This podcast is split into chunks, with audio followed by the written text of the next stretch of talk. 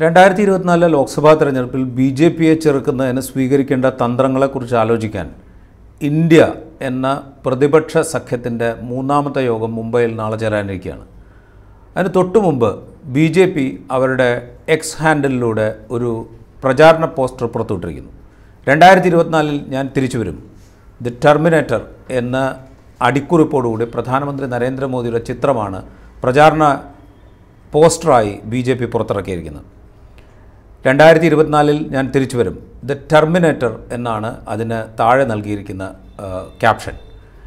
ടെർമിനേറ്ററിനെ പരാജയപ്പെടുത്താൻ ആർക്കും സാധിക്കില്ല എന്ന് ബി ജെ പി ഈ എക്സിൽ ഈ പോസ്റ്റർ പോസ്റ്റർ പങ്കുവച്ചുകൊണ്ട് വിശേഷിപ്പിക്കുകയും ചെയ്യുന്നു. അതായത് ടെർമിനേറ്ററിന് മുന്നിൽ ബാക്കി ആർക്കും ഒന്നും ചെയ്യാൻ സാധിക്കില്ല.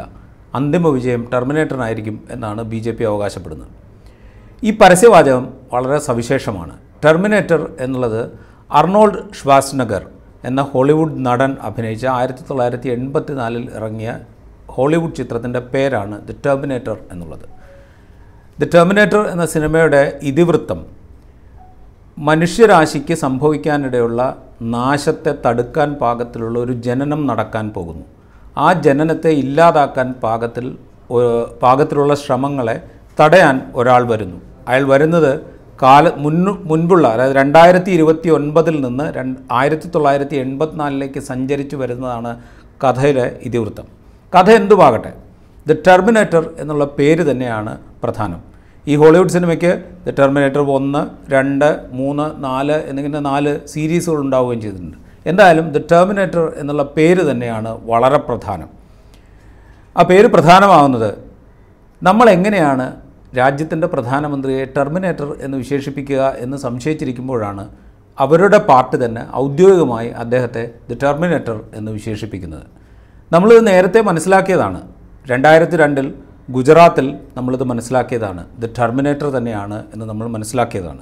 അതിനുശേഷമുള്ള ഓരോ ഘട്ടങ്ങളിലും ഗുജറാത്തിൽ പിൽക്ക പിന്നീട് നടന്ന വ്യാജ ഏറ്റുമുട്ടൽ കൊലകളുടെ കാലത്ത് ദി ടെർമിനേറ്റർ ആണ് എന്ന് നമ്മൾ മനസ്സിലാക്കിയതാണ്.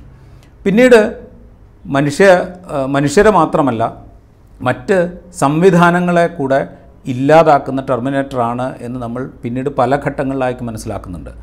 ഭരണഘടനാ സംവിധാനങ്ങളെ ഭരണഘടനയെ ഭരണഘടനയിലെ പല വ്യവസ്ഥകളെ നിയമ സംവിധാനങ്ങളെ ഭരണഘടനാ സ്ഥാപനങ്ങളെ ഭരണഘടനയുടെ അടിസ്ഥാനത്തിൽ നിയമം മൂലം നിർമ്മിക്കപ്പെട്ട രാജ്യത്ത് മതനിരപേക്ഷ ജനാധിപത്യം പുലരണം എന്ന നിർബന്ധ ബുദ്ധിയോടുകൂടി നിർമ്മിക്കപ്പെട്ട പല സ്ഥാപനങ്ങളെ ഇവയൊക്കെ ഏത് വിധത്തിലാണ് ടെർമിനേറ്റ് ചെയ്യുന്നത് എന്ന് നമ്മൾ കണ്ടതാണ്. അല്ലെങ്കിൽ ടെർമിനേറ്റ് ചെയ്തുകൊണ്ടിരിക്കുന്നത് എങ്ങനെയാണ് എന്ന് നമ്മൾ കണ്ടുകൊണ്ടിരിക്കുന്നുണ്ട്. ആ നിലയ്ക്ക് ഈ പേര് വളരെ അന്വർത്ഥമാണ്. ജനാധിപത്യ സംവിധാനത്തിൽ ഭരണകൂടത്തിന്റെ തലപ്പത്തിരിക്കുന്ന ആൾ നമ്മളുടെ എല്ലാ പ്രജകളുടെയും പ്രധാനമന്ത്രിയാണ്. ആ നിലയ്ക്ക് പ്രധാനമന്ത്രിയെ ദ ടെർമിനേറ്റർ എന്ന് വിശേഷിപ്പിക്കാൻ പ്രജകൾക്ക് സാധിക്കില്ല. കാരണം അതൊരു പക്ഷേ രാജ്യദ്രോഹമോ രാജ്യത്തിന് വിരുദ്ധമായ മുദ്രാവാക്യം മുഴക്കലോ ഒക്കെ ആയി ചിത്രീകരിക്കപ്പെട്ടേക്കാം. ആ നിലയ്ക്ക് ഈ രാജ്യത്തെ സാധാരണ പൗരന്മാരായിരിക്കുന്ന ജനാധിപത്യത്തിലും മതനിരപേക്ഷതയിലും ഇപ്പോഴും വിശ്വസിച്ചുകൊണ്ടിരിക്കുന്ന മനുഷ്യന്മാർക്ക് ദ ടെർമിനേറ്റർ എന്ന് പ്രധാനമന്ത്രിയെ വിശേഷിപ്പിക്കുക അസാധ്യമായിരുന്നു.